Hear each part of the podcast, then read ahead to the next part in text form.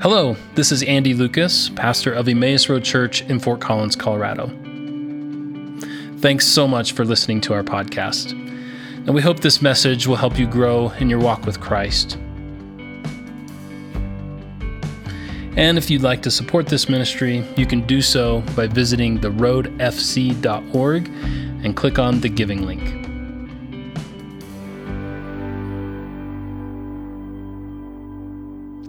We're in a series called Finding Jesus in Exodus, and we're learning to read the Bible with Christ as the interpretive center. Uh, we spent several weeks in finding Jesus in Genesis. Now we're on to the book of Exodus.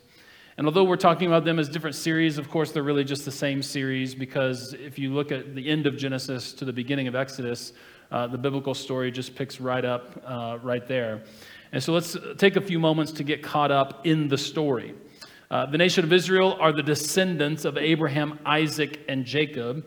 The family of Jacob, who himself is renamed as Israel, came to Egypt during a great famine. Uh, now, Jacob's son Joseph was second in command in all of Egypt, and he was respected and revered. And so, for many years, uh, the Israelites lived in Egypt as a free people. However, the time did come several years later when Pharaoh, a Pharaoh arose who did not know or remember Joseph.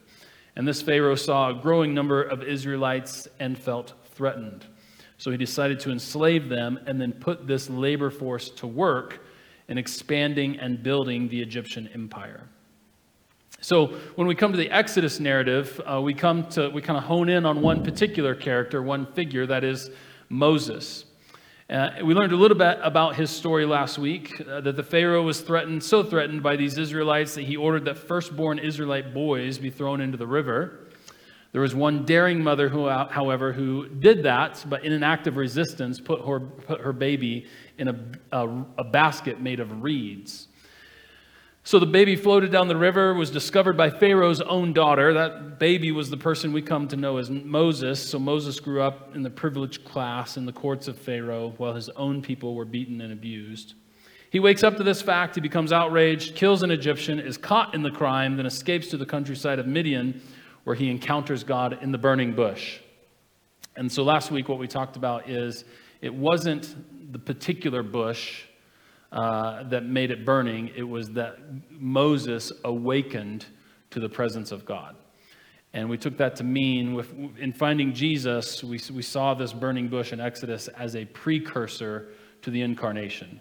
Because the divine took up residence in the bush, filled it with divine presence, and in Christ, God has taken up residence in humanity. Uh, and then through the ascension and through uh, his death, has filled all of creation with his presence. Ha, isn't that cool? Uh, so we found Jesus in Exodus. Uh, that's where we were last week. So, but after this burning bush incident, or, or during this, God tells, God tells Moses to confront Pharaoh and demand that the Israelite people are freed. Uh, and when you start seeing the drama all, of all of this, you recognize uh, that it's no wonder that Hollywood has drawn from this story uh, as source material, because there is a lot going on here. So, what follows is a showdown between Moses and Pharaoh in an event that we have come to know as the Exodus. And the main thing that I want you to understand this morning is that the Exodus event is the dominant picture of salvation in the Old Testament. The Exodus event is the dominant picture of salvation in the Old Testament. And because of this, because it's the dominant picture of what salvation is and what salvation means and what salvation looks like, then New Testament authors kind of are informed and their understanding of salvation is shaped by the Exodus. Because remember, the New Testament authors, what we know as the New Testament authors, when they had the scriptures, it was only the Hebrew scriptures. And so they were drawing upon the Old Testament and saw this picture of the Exodus and then began to talk about salvation in Christ in terms of and using imagery of the Exodus. Which is to say, if you want to understand how the Bible frames salvation, you have to understand the Exodus event. Okay, so we're going to be considering this event as a whole. Uh, and it's told in Exodus chapter 5 through 15. So let's open our scriptures and just read it all. Just kidding. Uh, no, we're going to be looking at a few passages, uh, but if you wanted to read the whole story, it's about 10 chapters long, uh, and it's a, it's a great story, well worth your read. But let's, let's begin um, with Exodus chapter 5, the first nine verses. And as we've been doing throughout our kind of Old Testament series, we're in the New Living Translation. So, Exodus chapter 5, uh, the first nine verses. After this presentation to Israel's leaders, Moses and Aaron went and spoke to Pharaoh.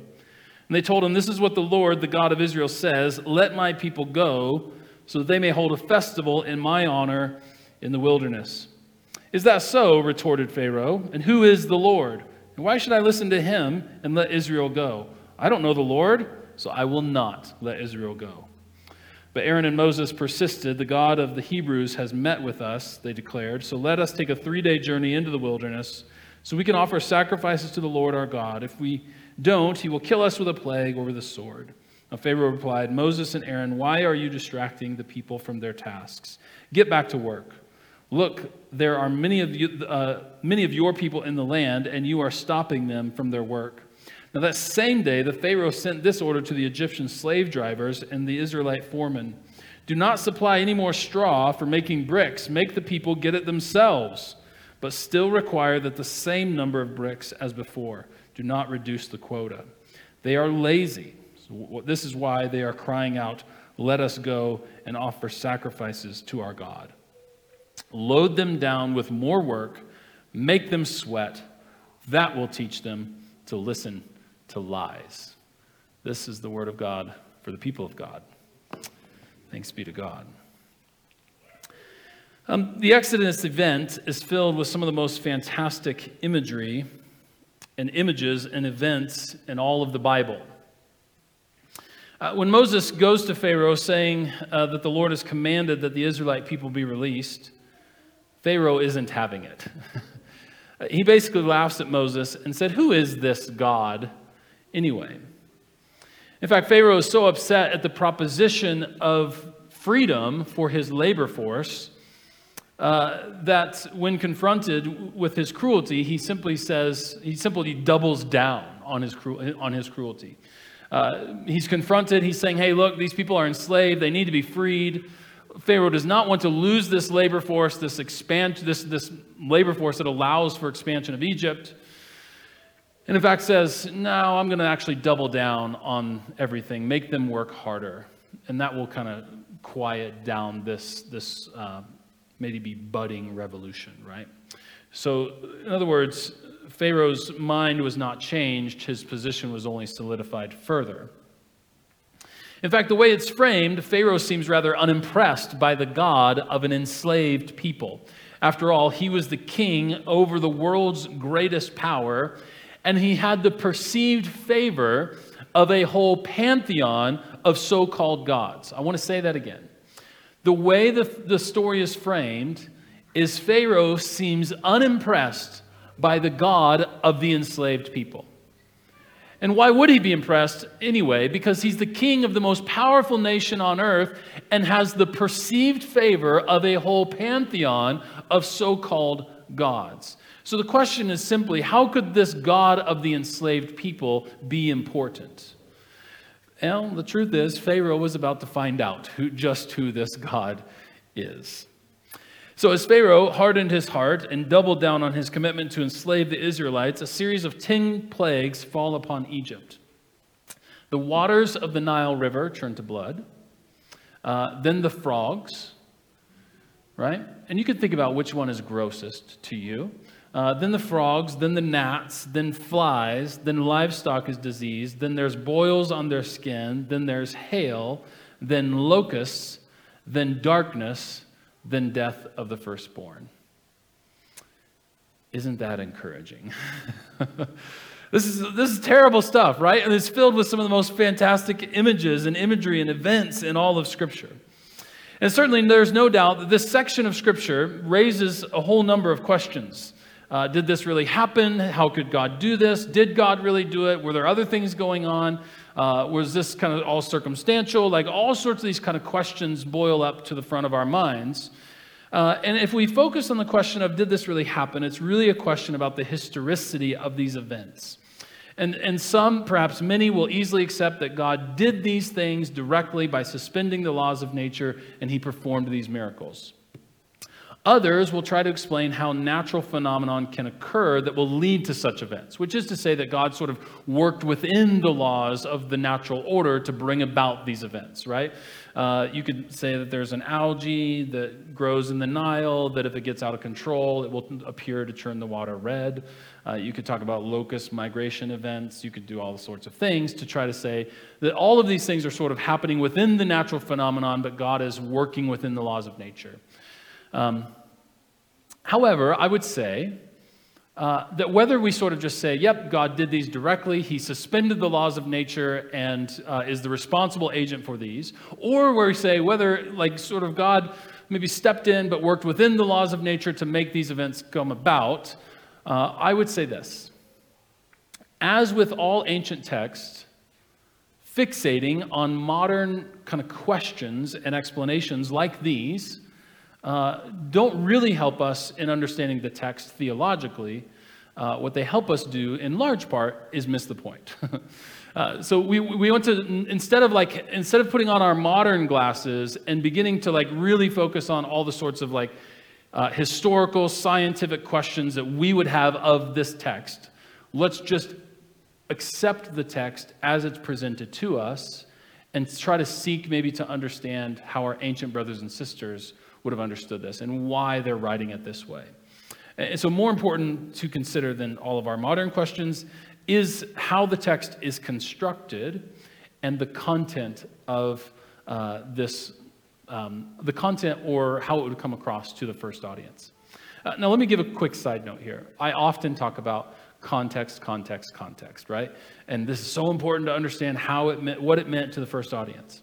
Uh, I want to make sure that we understand that I'm not saying that this is the only thing the text can ever mean, right? So I'm not saying that each biblical text has one meaning and it's whatever it meant to the original audience. I'm not saying that. I'm saying starting with the original audience and understanding how they would have understood it is a great starting point for how it can then make sense in our own lives and in our own world. Are you with me? Okay? So context is important, but it's not the same as saying this text has one meaning. Okay? All right.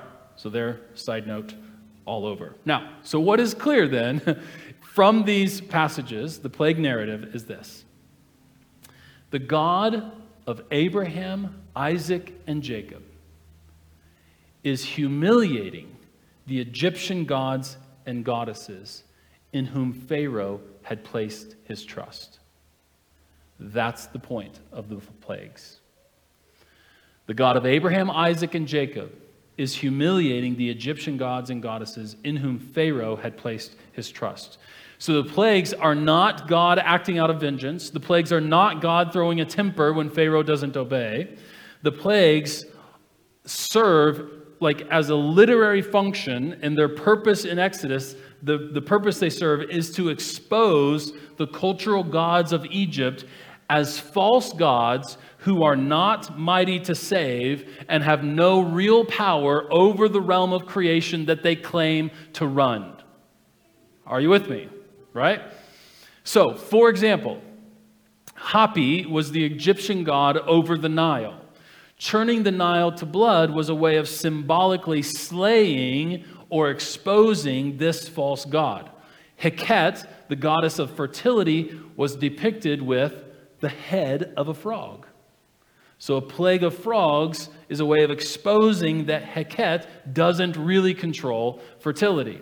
The sun god Ra was known or perceived as being on Pharaoh's side. So, when the sun is blotted out and you have the darkness, this is a way of saying that to be on the side of Pharaoh and the side of empire is to oppose the way of Yahweh. You with me?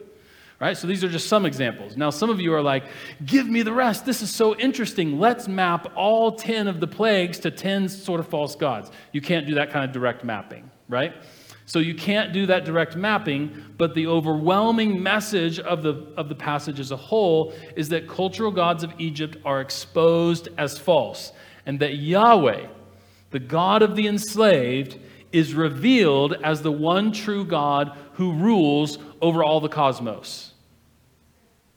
Okay, my wife gave me an amen, but no one else. Okay, that's all right. Thank you, Amy. I will keep going. So that's the plagues. You with me? We got a lot of ground to cover. I told the worship team this might be a 90 minute sermon, but don't worry, I have shortened it to 30 minutes. Okay, so Exodus chapter 12, then. Exodus chapter 12. Let's read like verses 6 and 7, and then 13. Exodus 12, 6 and 7 and 13. This is the Passover. Okay, so this is just prior to the 10th plague, just prior to the 10th plague. Exodus chapter 12, verses 6 and 7. Take special care of this chosen animal until the evening of the 14th day of the first month. And then the whole assembly of the community of Israel must slaughter this lamb or this young goat at twilight. And they are to take some of the blood and smear it on the sides and top of the door frames of the houses where they eat the animal. Skip over to verse 13. Verse 13, but the blood on your doorpost will serve as a sign marking the houses where you are staying. And when I see the blood, I will pass over you. This plague of death will not touch you when I strike the land of Egypt. Now, these plague narratives, this series of 10 events, catastrophic events, each one in their own right, culminates and has a crescendo to the 10th event, which is the death of the firstborn son. Um, this is where the destroyer, the angel of death, uh, or God, all of which are given credit for this act in the scriptures. Sometimes it's named as the destroyer. Sometimes God, the, the authors kind of give God direct credit. Sometimes it's given uh, credit to this angel of death. All three are there in the scriptures. Uh, and so, who actually is going through and doing this act is, is maybe up for debate, but here it is the plague of the firstborn son. So, the destroyer comes to bring death to the firstborn of every Egyptian household. I was, meet, I was having, this is like total side note. I was having lunch with uh, uh, my Lutheran friend and this week, and I, we kind of talked about like what we're going to be talking about. And he, uh, like joked about a children's pastor telling this story and being like, any firstborns out there? so this is like, if you wonder like what how, pastor's dark humor, like that's it. Like that's where it goes. So anyway, children's pastor, any firstborns out there? Okay, all right, raise your hand. All right, see you later. Okay, so um, anyway, uh, now Israelite households, Israelite households, however, can avoid this fate by taking the blood of the lamb and wiping it on the doorposts so that the angel of death would pass over their house. Now we're finding Jesus in Exodus, and a lamb who is slain, we can find Jesus pretty easily there. Um, but I don't want to go too far, right? So, so let's, let's make a couple observations because I'm trying to put together a whole kind of package of how we see the Exodus. Uh, so before we get there, let's, let's think about just a couple of observations. First of all, the blood on the doorposts is not simply, does not simply function as a marker, as if any colorful substance would do. Uh, in fact, the text says that the blood will be a sign for you. Now, the, the translation we read does not make this clear. Other translations do. But the blood is to be a sign for Israel. This, the blood will be a sign for you, talking to Israel. So, in other words, God, like this, this angel of death, this destroyer, God, knows which house is which. Doesn't just need like a colorful marker on the doorpost to know which one is which, right? The blood is a sign for Israel. And the blood is a sign for Israel of God's faithfulness. And I think that's really important. The blood is a sign for Israel of God's faithfulness to keep them and protect them from death. Okay, and I think it's going to build into the overall picture that I'm trying to build. Okay, that's the first observation. The blood is a sign for Israel of God's faithfulness to protect. Second, the lamb is not being punished. Sometimes we think about that, right? Sometimes we kind of wonder, like, what did the lamb ever do to deserve all of this. And so it's really important to understand that, that the lamb is not being punished. Instead, the lamb is a gift that provides the blood of salvation and the food for the covenant meal. Oh, come on, somebody. The lamb is a gift, not punished, who provides blood for salvation and food for the covenant meal. Now, blood, in a very real sense, is the vitality of life. It is the symbol of life because it carries life. And so the blood of the lamb that was shed was shed, therefore providing life for the creation, for new creation to come to Israel. And we can talk about this in new creation terms because the Exodus event was, in fact, an identity forming event that kind of led to Israel having its own identity. Up to this point, the nation of Israel, as it grew, only saw themselves as an enslaved people, right, in Egypt.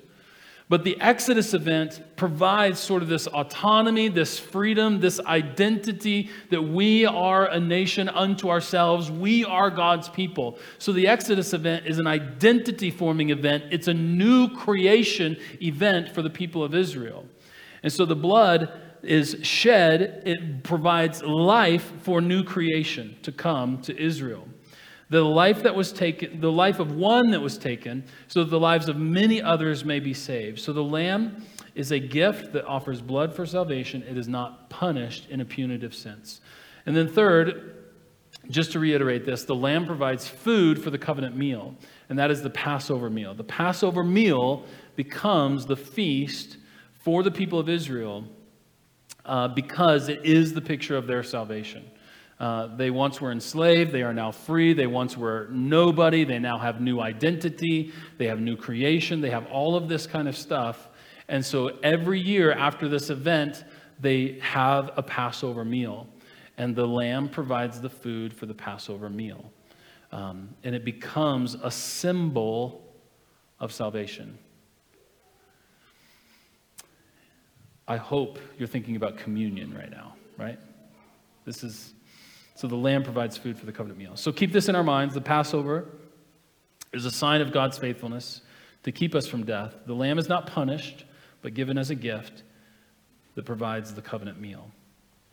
Now, after the 10th plague, after this happens, in fact, the angel, the destroyer, God comes through.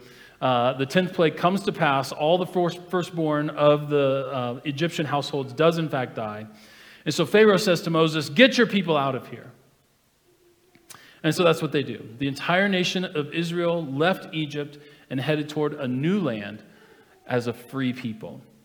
Now, in case you think this is akin to getting your family ready for vacation, it is not. Exodus chapter 12 says that 600,000 Israelite men left Egypt during the Exodus. Uh, that means that women and children likely were not included in that number. That puts conservative estimates at somewhere, somewhere in the neighborhood of 1.5 million people leaving Egypt in the Exodus. Whoa. Right? This is no small company of people. 1.5 million people leaving Egypt in the Exodus. So Pharaoh says, Get your people out of here. As soon as they're out of there, Pharaoh changes his mind, chases after the Israelite army, who pursues them into the, into the wilderness. Israel comes to the Red Sea. So in front of them is an ocean. Behind them is the world's largest army intent on killing them. And this is what you call between a rock and a hard place, right? This is an impossible situation. And yet, nevertheless, God comes through once again, uh, tells Moses to hold out his staff over the waters. The waters part, uh, the sea is split, they cross over, uh, and before the army can get can pursue them and capture them, uh, they are then drowned in the waters as they come down. Have you ever seen the cartoon uh, that says Moses as a baby? That's the caption. And Moses is sitting in a bathtub, but the waters are parted. Have you ever seen that little cartoon? It's like quite hilarious. It's like, ah, oh, I can't get this guy clean because the water won't touch him. Anyway, so like this, you know, it's funny. So I hope you see it someday. Search it on the internet. I'm sure it's out. I should have had it. I should have brought it. I should have brought it this morning, but I didn't. So here we are. I'm talking about a cartoon. Sorry about that. Okay, so now many scholars and linguistic experts can that the first and some of the oldest language we have in all of scriptures is found in Exodus chapter 15, which is the first song of praise in the Bible. The first song of praise, Exodus chapter 15. Uh, which is to say that by the time Exodus was written down, this song of praise had been around for a really, really long time.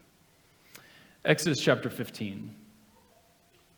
The song, I want to start at the end and then go back to the beginning. The song ends Jeremy, I'm sorry to do this to you. We have all of 18 verses. I'm not going to read all 18 verses. I'm going to reference some. I'll give you the verse reference before I go. Let's start at the end, verse 18.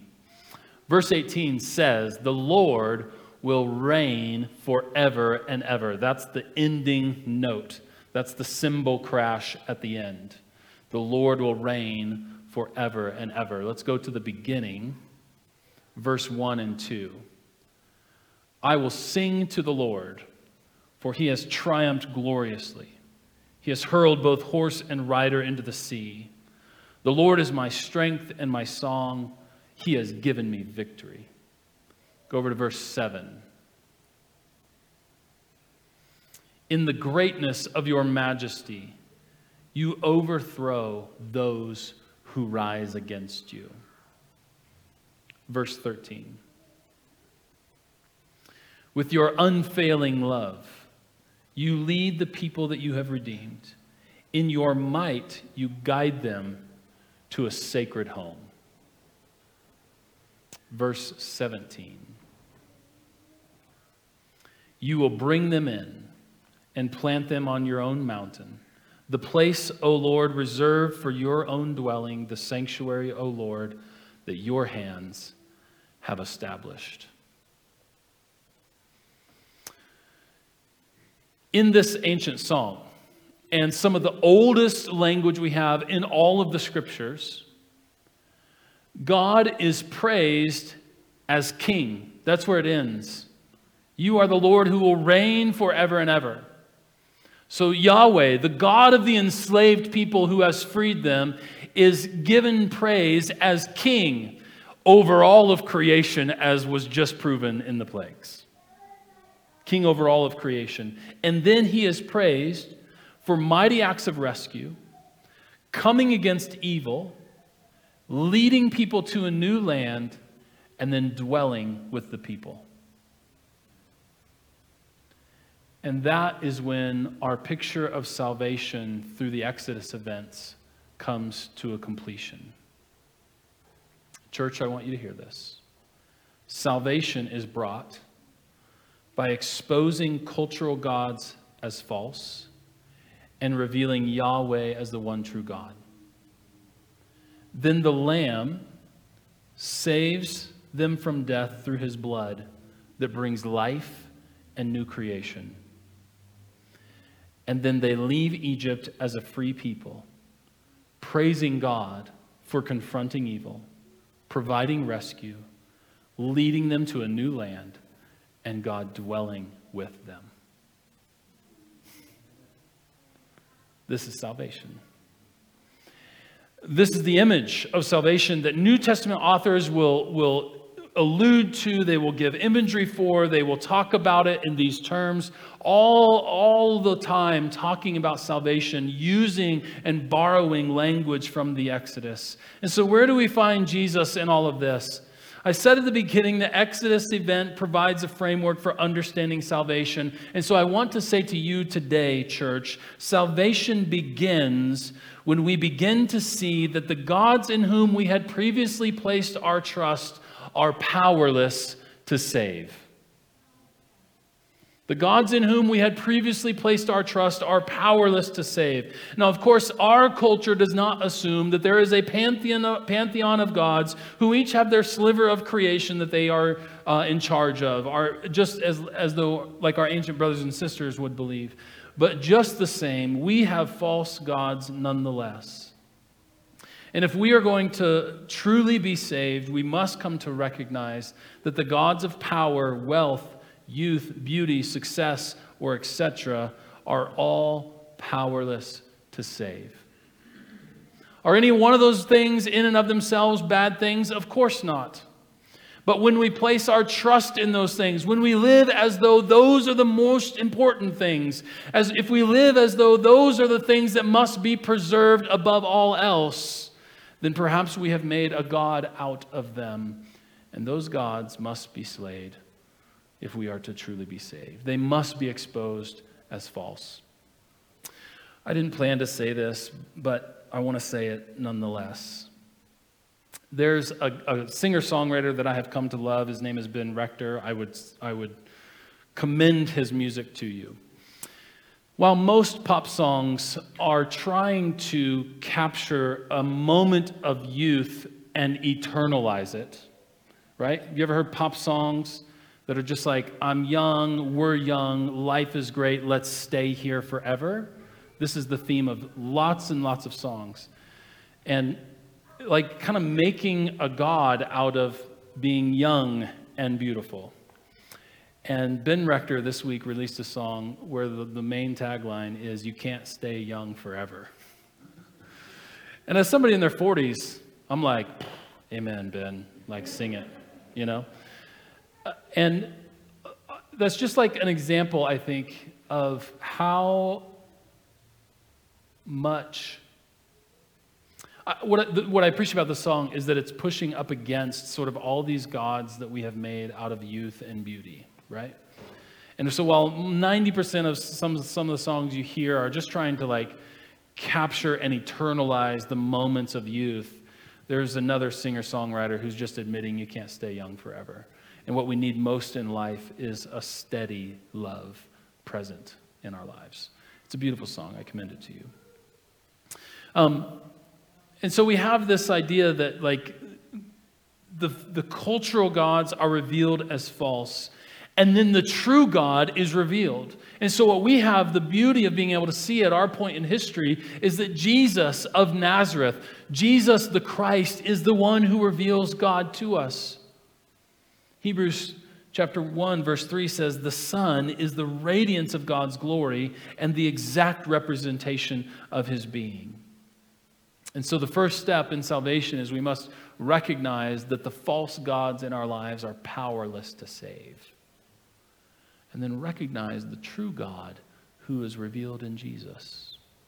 And so, if we're going to turn from these false gods, we must also turn toward a true God who's revealed in Jesus and provides for us our salvation. If those false gods lead to death, we must place our trust in someone that is going to give life and new creation. And just as the Passover lamb is a sign of God's faithfulness to protect from death, so Jesus is the Passover lamb whose death brings us life.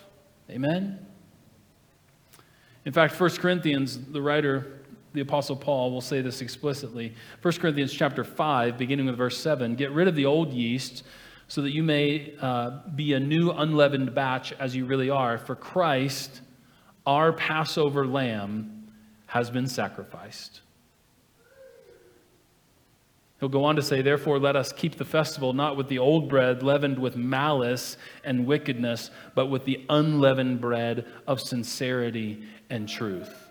The Apostle Paul specifically identifies Christ as the Passover lamb and then kind of plays with this picture of bread that is leavened and unleavened and says, let's not go with the old bread that was filled with malice and wickedness, but let's go with an unleavened bread of sincerity and truth. In other words, there's this sense in which the Passover lamb brings us from an old creation into a new creation. And again, let's keep in mind the lamb is not punished in a vindictive sense, but offered as a gift and a sign of new creation.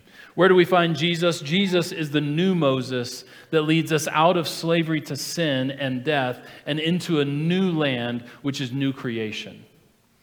Remember how I said that this song of praise praises God as king for rescuing the people, confronting evil, bringing them into a new land and then filling that land with his presence. This is the book of Revelation. Revelation promises that heaven will come down on earth and that God will make a home among his people and all of creation will be filled with his presence. And every knee shall bow and every tongue confess that Jesus Christ is Lord. This is the old this is the end game of salvation. And so the Exodus event provides a framework to understand salvation. We see that the false gods are powerless to save.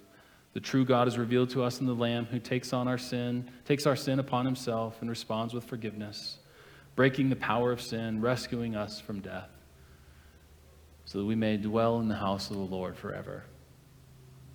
Amen. And thanks be to God. I suppose what is the work has been done. That is the confession of the church is that the work of salvation has been completed in Jesus Christ. What is yet to be done is for us to respond. What is yet to be done is for us to choose to align our lives with the way of this suffering Messiah. So I don't know where you're at spiritually today. I don't know. Um, I, can't, I, can't, identify every person in this room as, as and where you're at exactly spiritually, but I would just encourage you as we look at this Exodus and we see that people once enslaved are made free, we can see that we have been enslaved by sin and can be set free. And not just from the consequences of sin, but, but we can be set free to live victoriously in Christ, to live as a free people. And I think that's God's intention for us. And so I would just encourage you to, to say a simple prayer. I'm not going to give you the words to say, but to pray a prayer and trusting your life and your heart to Christ, um, that you might come to know him and that he might be our Savior, for the work has been done. What is left is our response. So I'll say a word of prayer and then I'll lead us to the Lord's table today. Gracious God, thank you for this story of the Exodus in the Old Testament that provides so much language and imagery for salvation and even how we understand it today. I pray, God, that through the movement of your Holy Spirit, that you would just speak to us, that you would be free to work in this place, and that you would bring us to a place of trust in you. Um, and God, if there's anyone here today that has not yet come to a point of salvation, they maybe have heard about Jesus and Maybe they've attended church, but they've not yet kind of made a commitment to follow you, to walk in the way of the Messiah, to walk in the ways of Jesus, believing that these are the truly life giving ways to live. Then, God, I pray that your spirit would be freely at work among us to bring people to that place. We also pray, God, that if there are those who have indeed placed their trust in you, and are living uh, as Christians, God, I pray that you would empower us, help us to know and to understand uh, more fully what it means to follow you uh, in our time and in our, uh, in our world. There's a lot of nuance often uh, to the Christian faith. And so we pray, God, that you would give us wisdom of what it means to walk in the way of Christ. And so be with us in these moments and as we gather around the Lord's table today. We ask all this in Jesus' name. Amen.